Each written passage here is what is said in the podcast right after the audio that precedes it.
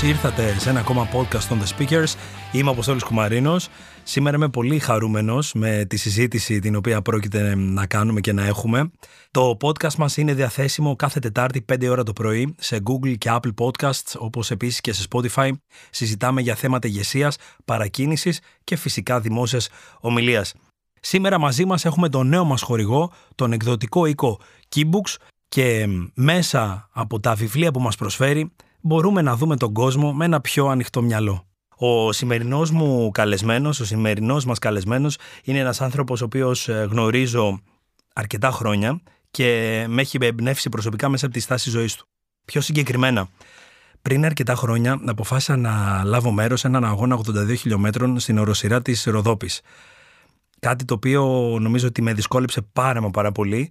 Ωστόσο, επειδή ήμουν απόλυτα αφοσιωμένος, στάθηκα έτσι με, με αρκετό θάρρος θα έλεγα και με χαρά στην εκκίνηση αυτού του αγώνα. Θυμάμαι λοιπόν ότι τότε πριν από περίπου πέντε χρόνια ήταν κάτι τέτοιο, μαζί μου στην εκκίνηση ήταν και ένας άλλος άνθρωπος έτσι αρκετά νεαρός σε ηλικία, ο οποίος μου κέντρισε το ενδιαφέρον επειδή και αυτός είχε το πρόσωπό του εξέπεμπε θάρρος και αποφασιστικότητα. Μετά από καιρό λοιπόν έμαθα ότι τον έχει τρέξει ξανά τον, αυτόν τον αγώνα, ότι είναι ένας άνθρωπος ο οποίος είναι μέσα στα βουνά και έχει καταφέρει ήδη πάρα πολλά πράγματα. Μέχρι σήμερα βέβαια που μιλάμε έχει καταφέρει ακόμα παραπάνω, πολλά παραπάνω και πάρα πολύ σημαντικά. Πάμε να τον γνωρίσουμε. Ονομάζεται Μάριος Γιαννάκου. Μάριε, welcome. Χαίρετε, καλησπέρα από την Ελβετία. Πόσο ωραίο που πραγματοποιούμε αυτό το podcast ενώ είσαι στην Ελβετία και θα μας τα πεις σε λίγο πού πας και ποια είναι τα πλάνα για το επόμενο χρονικό διάστημα. Ε, κατευθυνόμαστε προς ε, Ελβετικές και Ιταλικές Άλπεις. Ε, θα μείνω εδώ πέρα το Σαββατοκύριακο ε, και επιστρέφω, Θεού επιτρέποντος, την Κυριακή το βράδυ πίσω στην Ελλάδα για να συνεχίσω την προετοιμασία μου. Πολύ ωραία. Θα μας πεις λοιπόν και ποια είναι τα πλάνα και ποιο είναι, τι συμβαίνει ε, με την επόμενη σου αποστολή. Αλλά πάμε τώρα στα δικά μας. Πάμε λοιπόν να γυρίσουμε πίσω στο ροκ πριν από περίπου πέντε χρόνια για αυτόν τον, σε αυτόν τον αγώνα των 82 χιλιόμετρων. Τι σε έφερε σε πρώτη φάση στις υπεραποστάσεις και, σε αυτό τον, ε, και στο βουνό, κοντά στη φύση και κοντά σε αυτά τα δύσκολα σχέδια, σε αυτές τις δύσκολες αποστολές Μαρία μου; Ε, νομίζω ότι οι υπεραποστάσεις είναι περισσότερο μια φιλοσοφία ζωής παρά ένα άθλημα. Ε, η προσέγγιση μου δεν είναι αθλητική. Ε, έχω τρέξει αρκετές φορές τον αγώνα 82 χιλιόμετρων ή τον αγώνα 100 μιλίων στο route, αλλά κάθε φορά αυτοί οι αγώνες έχουν ε, έτσι την ε, ε, δυνατότητα να σου μάθουν κάθε φορά κάτι καινούργιο για τον εαυτό σου και νομίζω ότι αυτό είναι που κάνει όμορφες αυτές τις προσπάθειες και ιδιαίτερες διότι έρχεσαι αντιμέτωπος με τις σκέψεις σου, με τις δυσκολίες, το πώς να ξεπερνάς και να υπερπηδάς τα φυσικά και νοητά εμπόδια. Οπότε νομίζω ότι αυτό είναι ένα παιχνίδι το οποίο όταν το ζήσεις μία φορά προσπαθείς να το αναζητήσεις ε, ξανά και ξανά. Και σίγουρα είναι κάτι το οποίο σε βελτιώνει, σου βελτιώνει τη ζωή ε, στην καθημερινότητα, στη δουλειά, στις προσωπικές και επαγγελματικές σχέσεις. Λοιπόν, για να το πούμε και λίγο πιο απλά και να γίνουμε κατανοητοί, το ROOT λοιπόν είναι ένας από τους μεγαλύτερους ορεινούς αγώνες που έχουμε αυτή τη στιγμή στην Ελλάδα. Τα 100 μίλια καταλαβαίνουμε όλοι ότι μιλάμε για 166-167 χιλιόμετρα. Δεν είναι αστείο καθόλου. Μιλάμε για την οροσυρά της Ροδόπης και μιλάμε για πάνω από 30 ώρες πιθανώς στο βουνό. Ναι, ναι, ναι. Πάνω από, από, από 25 μέχρι 40 ώρες ε, χωρίς ύπνο. Δηλαδή οι αθλητές ε, τρέχουμε, περπατάμε ε, ή βρισκόμαστε διαρκή κίνηση για πάνω από μία ημέρα μέχρι και δύο. Ακριβώς. Αυτό λοιπόν σε κάποιον φαίνεται απίστευτο. Πώς λοιπόν σε πρώτη φάση, γιατί από εκεί ξεκίνησε και είναι πάρα πολύ ωραίο που έχουμε αυτούς τους αγώνες ως σημείο αναφοράς, το έζησα και εγώ τότε μαζί σου, Πώς λοιπόν από τότε που ξεκίνησες από αυτό τον αγώνα ή από αυτούς τους αγώνες, αυτό μετά σε βοήθησε στην πορεία σου. Και μετά από το ρουτ ας πούμε, τι έκανες μετά, ποιο ήταν το επόμενο βήμα; Ε, σίγουρα τα πρώτα βήματα ήταν πάρα πολύ σημαντικά για να δω την, ε, τις δυνατότητές μου και το πώς να χειριστώ διάφορες καταστάσεις οι οποίες ε, θα μου παρουσιαστούν ε, μέσα στις προσπάθειες αυτές. Ε, επομένως μετά από τους αγώνες στη Ροδόπη, στον Όλυμπο, το, το Mythical δηλαδή. Ε, επέλεξα να ε, κατευθυνθώ προς τους αγώνες περιπέτειας ε, όπου συνδυάζουν μεγάλες αποστάσεις με ακραίες συνθήκες. Επομένως, τον ε, Φεβρουάριο του 2018 συμμετείχα σε ένα αγώνα 150 χιλιόμετρων στον Αρκτικό κύκλο, στο Ροβανιέμι. Ένας αγώνας self-supported, αυτόνομος, όπου οι αθλητές έπρεπε να ολοκληρώσουν την προσπάθεια αυτή εντός 42 ώρων ε, παρά έτσι τις δυσκολίες και τις πρωτόγνωρες καταστάσεις οποίες ε, είχαμε να αντιμετωπίσουμε γιατί είναι κάτι πολύ διαφορετικό το να τρέχεις μεγάλες αποστάσεις και το να τρέχεις μεγάλες αποστάσεις σε τέτοιες ε, συνθήκες οι οποίες δεν έχουμε εμείς ε, εδώ στην Ελλάδα οπότε τα προβλήματα αυξάνονται κατά πολύ. Ε, το πήγε παραδόξως καλά αυτό το project οπότε δοκίμασα τα επόμενα χρόνια έναν αγώνα στην έρημο μήκους 270 χιλιόμετρων. Ήταν ο μεγαλύτερος υπερμαραθώνιο ερήμου στον κόσμο. Δεν ξανά έγινε, έγινε για μία χρονιά και δεν έγινε ξανά. Λόγω ε, δεν είχε συμμετοχές. Ε, και έναν αγώνα τον Φεβράριο του 2020 που έτρεξα στη ζούγκλα της Κεντρικής Αμερικής, στην Κωνσταντίνα. Μετά μας πρόλαβε ο COVID, οπότε έμεινα δύο χρόνια εκτός. Ήταν κάτι που με επηρέασε αρκετά, αλλά μου έδωσε τον χρόνο να προετοιμαστώ για τον μεγαλύτερο αγώνα και πιο δύσκολο που έχω κάνει μέχρι σήμερα, τον αγώνα 500 χιλιόμετρων στην Αρκτική, τον Lapland Arctic Ultra, όπου οι αθλητές έπρεπε να ολοκληρώσουν αυτή την προσπάθεια εντός 10 ημερών και την οποία ολοκλήρωσα μαζί με τον συναθλητή μου, τον Russ Rainbolt, τον Αμερικάνο, σε 8 ημέρες. Λοιπόν, ένα-ένα τώρα να τα πάρουμε λίγο αυτά, γιατί ξέρεις, ε, ακόμα και σε μένα που υποτίθεται έτσι έχω τρέξει τρεις φορές αυτή την απόσταση των 82 χιλιόμετρων, με τρομάζουν όλα αυτά τα οποία λες. Οπότε, Μάριέ μου, θεωρείς ένας άνθρωπος όπου είσαι κοντά στη φύση, είσαι μέσα στη φύση, είσαι στα βουνά, έχεις ε, λαμπρές και πολύ σημαντικές συνεργασίες με αντίστοιχα brands του χώρου και έχεις κάνει αυτά τα πράγματα σε διεθνές επίπεδο.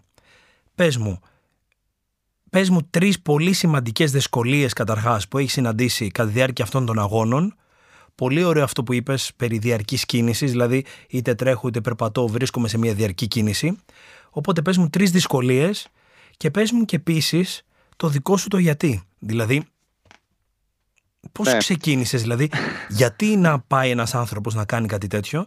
Και πλέον νομίζω ότι αυτό είναι και το επάγγελμά, σωστά; Δηλαδή, μέσα από ε, αυτό ναι, είναι, είμαι επαγγελματίας. Όπως λέω πολλές φορές, δεν με θεωρώ αθλητή, αλλά με θεωρώ επαγγελματίας αυτό που κάνω.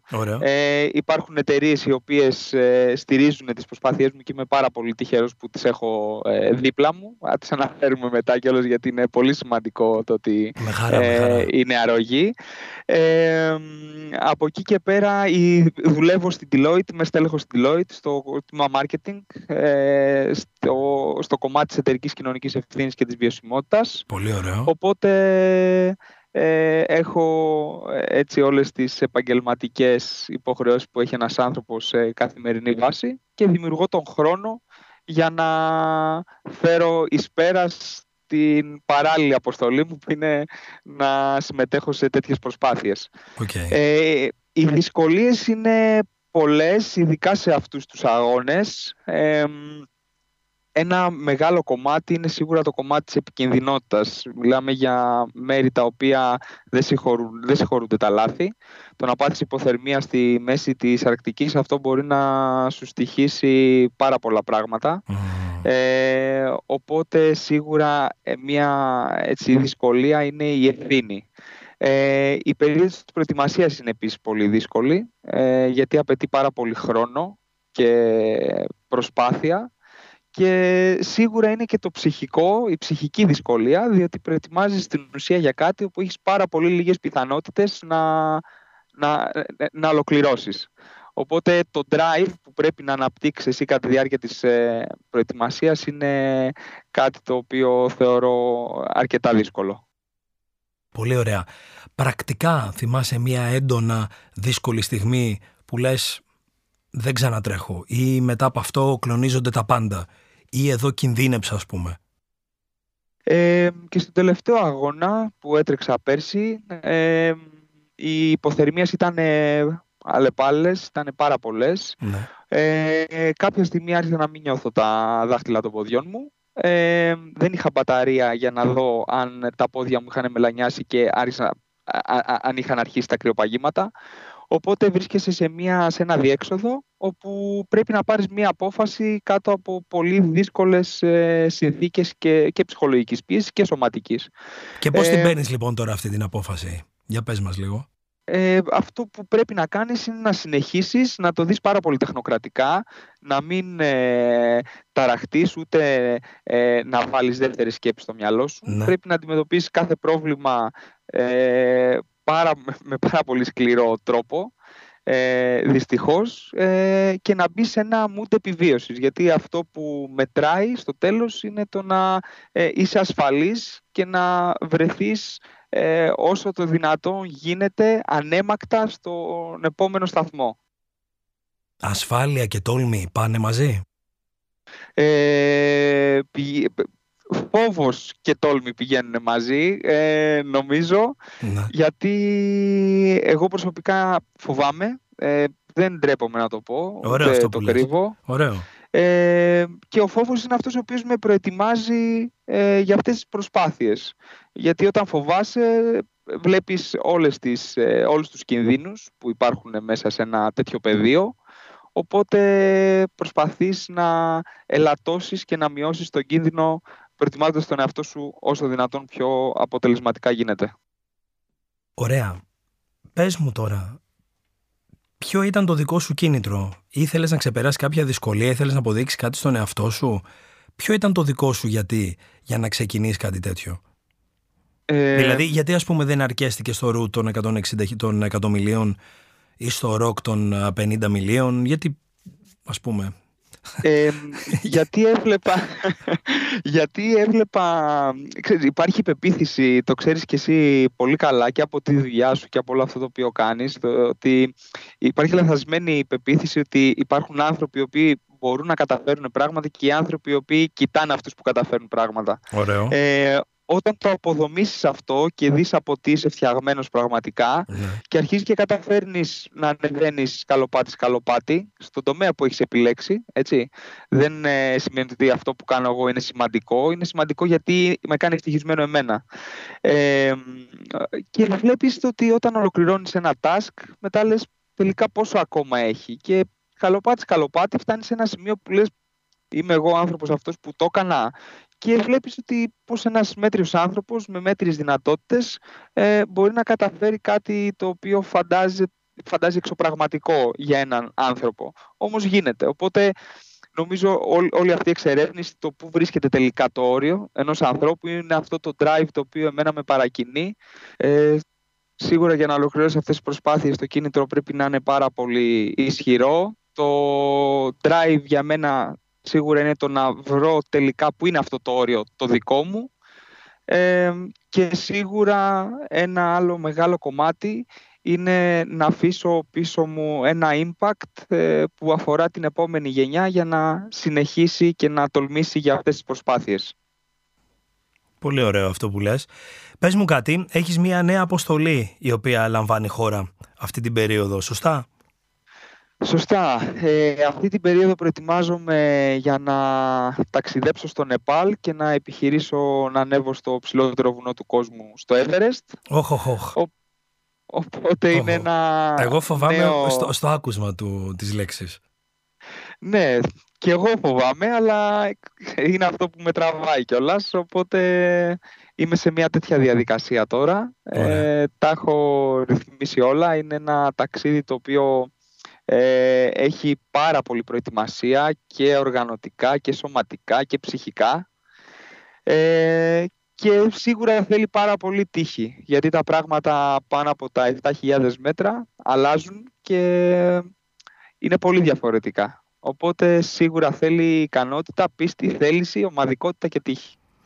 Λοιπόν, τι προετοιμασία τώρα χρειάζεται αυτό; Φαντάζομαι ο λόγος που είσαι στην Ελβετία είναι αυτό, σωστά; Ως προετοιμασία. Ναι, ναι, ναι, ναι. Ακριβώς, ακριβώς. Ε, η προετοιμασία δεν είναι η ίδια όπως είναι για αγώνες υπεραποστάσεων. Δηλαδή έχω μειώσει πάρα πολύ τα δρομικά χιλιόμετρα τα οποία κάνω. Ναι. Ε, έχω πάρει κάποια κιλά για να δυναμώσω ε, σωματικά Ε, κοιμάμαι σε υποξική σκηνή. Είναι μια σκηνή η οποία στην, στην, όπου αφαιρεί το οξυγόνο κατά τη διάρκεια του ύπνου. Σωστά, ε, το αυτό. Και είναι σαν να κοιμάσαι σε 4, 5 ή 6 μέτρα, ανάλογα που ρυθμίζεις την ε, υποξική σκηνή. Και πώς είναι εκεί ο ύπνος; Ε, ε, είναι δύσκολος. Είναι δύσκολος ο ύπνος, γιατί το οξυγόνο σου πέφτει πάρα πολύ. Okay. Δηλαδή, προχθές είχα 89 οξυγόνο, για να καταλάβεις όπου θεωρητικά σου λέει ότι κάτω από 90 πρέπει να πας στο νοσοκομείο. Και έχεις την εντύπωση ότι δεν ξεκουράζεσαι καθόλου, γιατί η μέρα είναι πάρα πολύ απαιτητική και από άποψη προπόνησης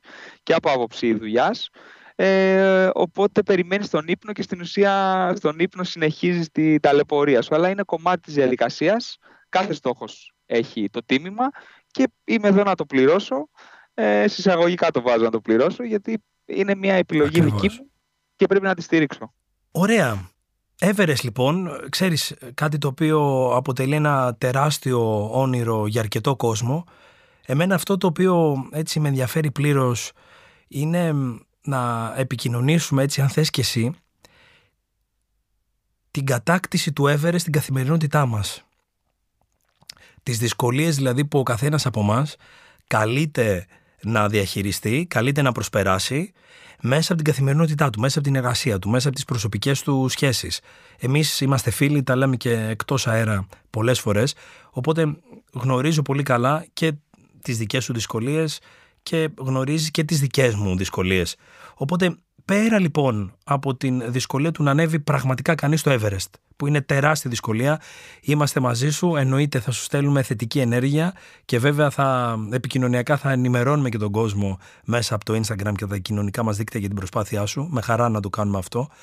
Αλλά Ευχαριστώ. θες να μας μιλήσεις για τις δικές σου δυσκολίες μέσα στην καθημερινότητα, δηλαδή αν μπορείς να αναπαραγάγεις την προσπάθεια που κάνεις σε όλα αυτά τα διαφορετικά σημεία του κόσμου. Μέσα στην καθημερινότητά σου κινείσαι με τον ίδιο τρόπο ή βλέπεις ότι ακολουθείς μια άλλη, έχεις μια άλλη προσέγγιση στα πράγματα; Εμένα ας πούμε οι προσπάθειές μου στα 80 με έχουν βοηθήσει αρκετές φορές στην καθημερινή μου ζωή. Να επιδείξω υπομονή, να επιδείξω οριμότητα, να ξέρω που μπορώ να σταματήσω ή να βάλω το πείσμα πάνω απ' όλα και να συνεχίσω no matter what. Οπότε σε σένα πώς λειτουργεί όλη αυτή η εμπειρία που είσαι αποκομίσει από αυτά τα οποία έχεις καταφέρει μέχρι στιγμής; Ε, λοιπόν, επειδή μιλάμε για προσπάθειες οι οποίες είναι βιώματα και είναι έντονα βιώματα, ε, γίνονται ένα απόσπαστο κομμάτι του χαρακτήρα μας. Οπότε, όταν βρισκόμαστε σε μία αντίστοιχη ε, φάση πίεσης ε, και προσπάθειας στην καθημερινότητά μας λειτουργούμε ακριβώς με τον ίδιο τρόπο που έχουμε λειτουργήσει σε έναν αγώνα. Οπότε είναι αυτό που λέω από τις υπεραποστάσεις, την υπεραπόσταση που λέγεται ζωή. Ε, δεν διαφέρει σε τίποτα η ζωή από ένα τέτοιο αγώνα. Νομίζω ότι δεν μπορεί να το αντικρούσει αυτό κάποιος. Ε, ο πραγματικός και ο πιο δύσκολος αγώνας είναι η καθημερινότητά μας, όπου, όπου πρέπει να ανέβουμε πάρα πολλά Everest ε, μέσα στη, στην ημέρα και να διαχειριστούμε. Οπότε σίγουρα με έχει βοηθήσει όλη αυτή η, και η προετοιμασία και η εμπειρία από αυτούς τους αγώνες να είμαι πιο αποτελεσματικός, να είμαι πιο στοχευμένος, να, ε, να σηκώνομαι πιο γρήγορα ε, και να λειτουργώ με μεγαλύτερη ταχύτητα σε καταστάσεις ε, πίεσης. Μαρία, στο Everest τι θα πάρεις μαζί σου, θα πάρεις συναισθήματα, θα πάρεις βιώματα, θα πάρεις κάποιο αντικείμενο, τι, τι, τι, τι παίρνεις μαζί σου, υλικό και άϊλο. Ε, νομίζω βασικά ήταν ένα παιδικό όνειρο ε, ακόμα μπορώ να σου πω ότι δεν πιστεύω το ότι θα επιχειρήσω να ανέβω. Ε, από έτσι, αντικείμενα θα πάρω σίγουρα ε, το κουκλάκι της ανιψιάς μου Ε, για να το ανεβάσω πάνω. Και από άλλο θα πάρω όλες τις θετικές σκέψεις του κόσμου ε, όπου είναι έτσι και όλα τα μηνύματά τους που είναι πάρα πολύ συγκινητικά και πραγματικά με παρακινούν και με βοηθούν στο να γίνω καλύτερο άνθρωπος στην καθημερινότητα, όχι μόνο να ανεβαίνω βουνά. Ωραίο. Τρία πράγματα τα οποία δεν ξέρω για εσένα. Τρία πράγματα τα οποία δεν ξέρω σε δυσκολεύουν στο χαρακτήρα ε, σου.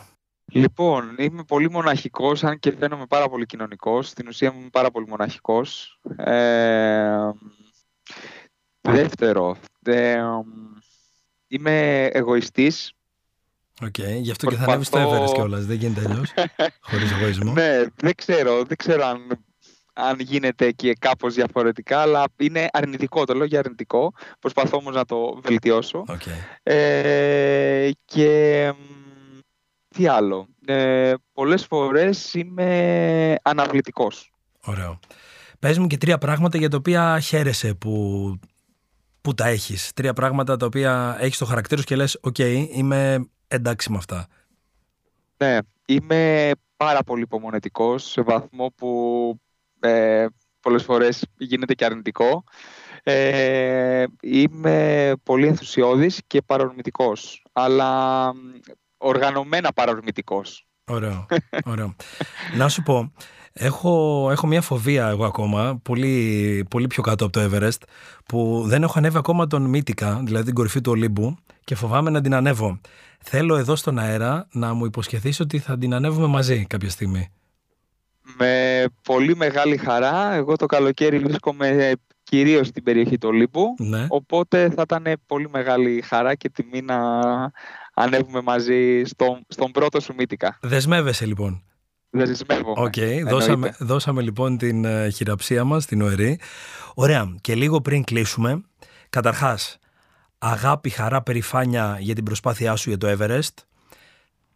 Θα τα ξαναπούμε βέβαια μέχρι τότε και θα τα λέμε και ψηφιακά, αλλά έτσι μπράβο, μπράβο, μπράβο, μπράβο, τεράστιο, τεράστιο, τεράστιο.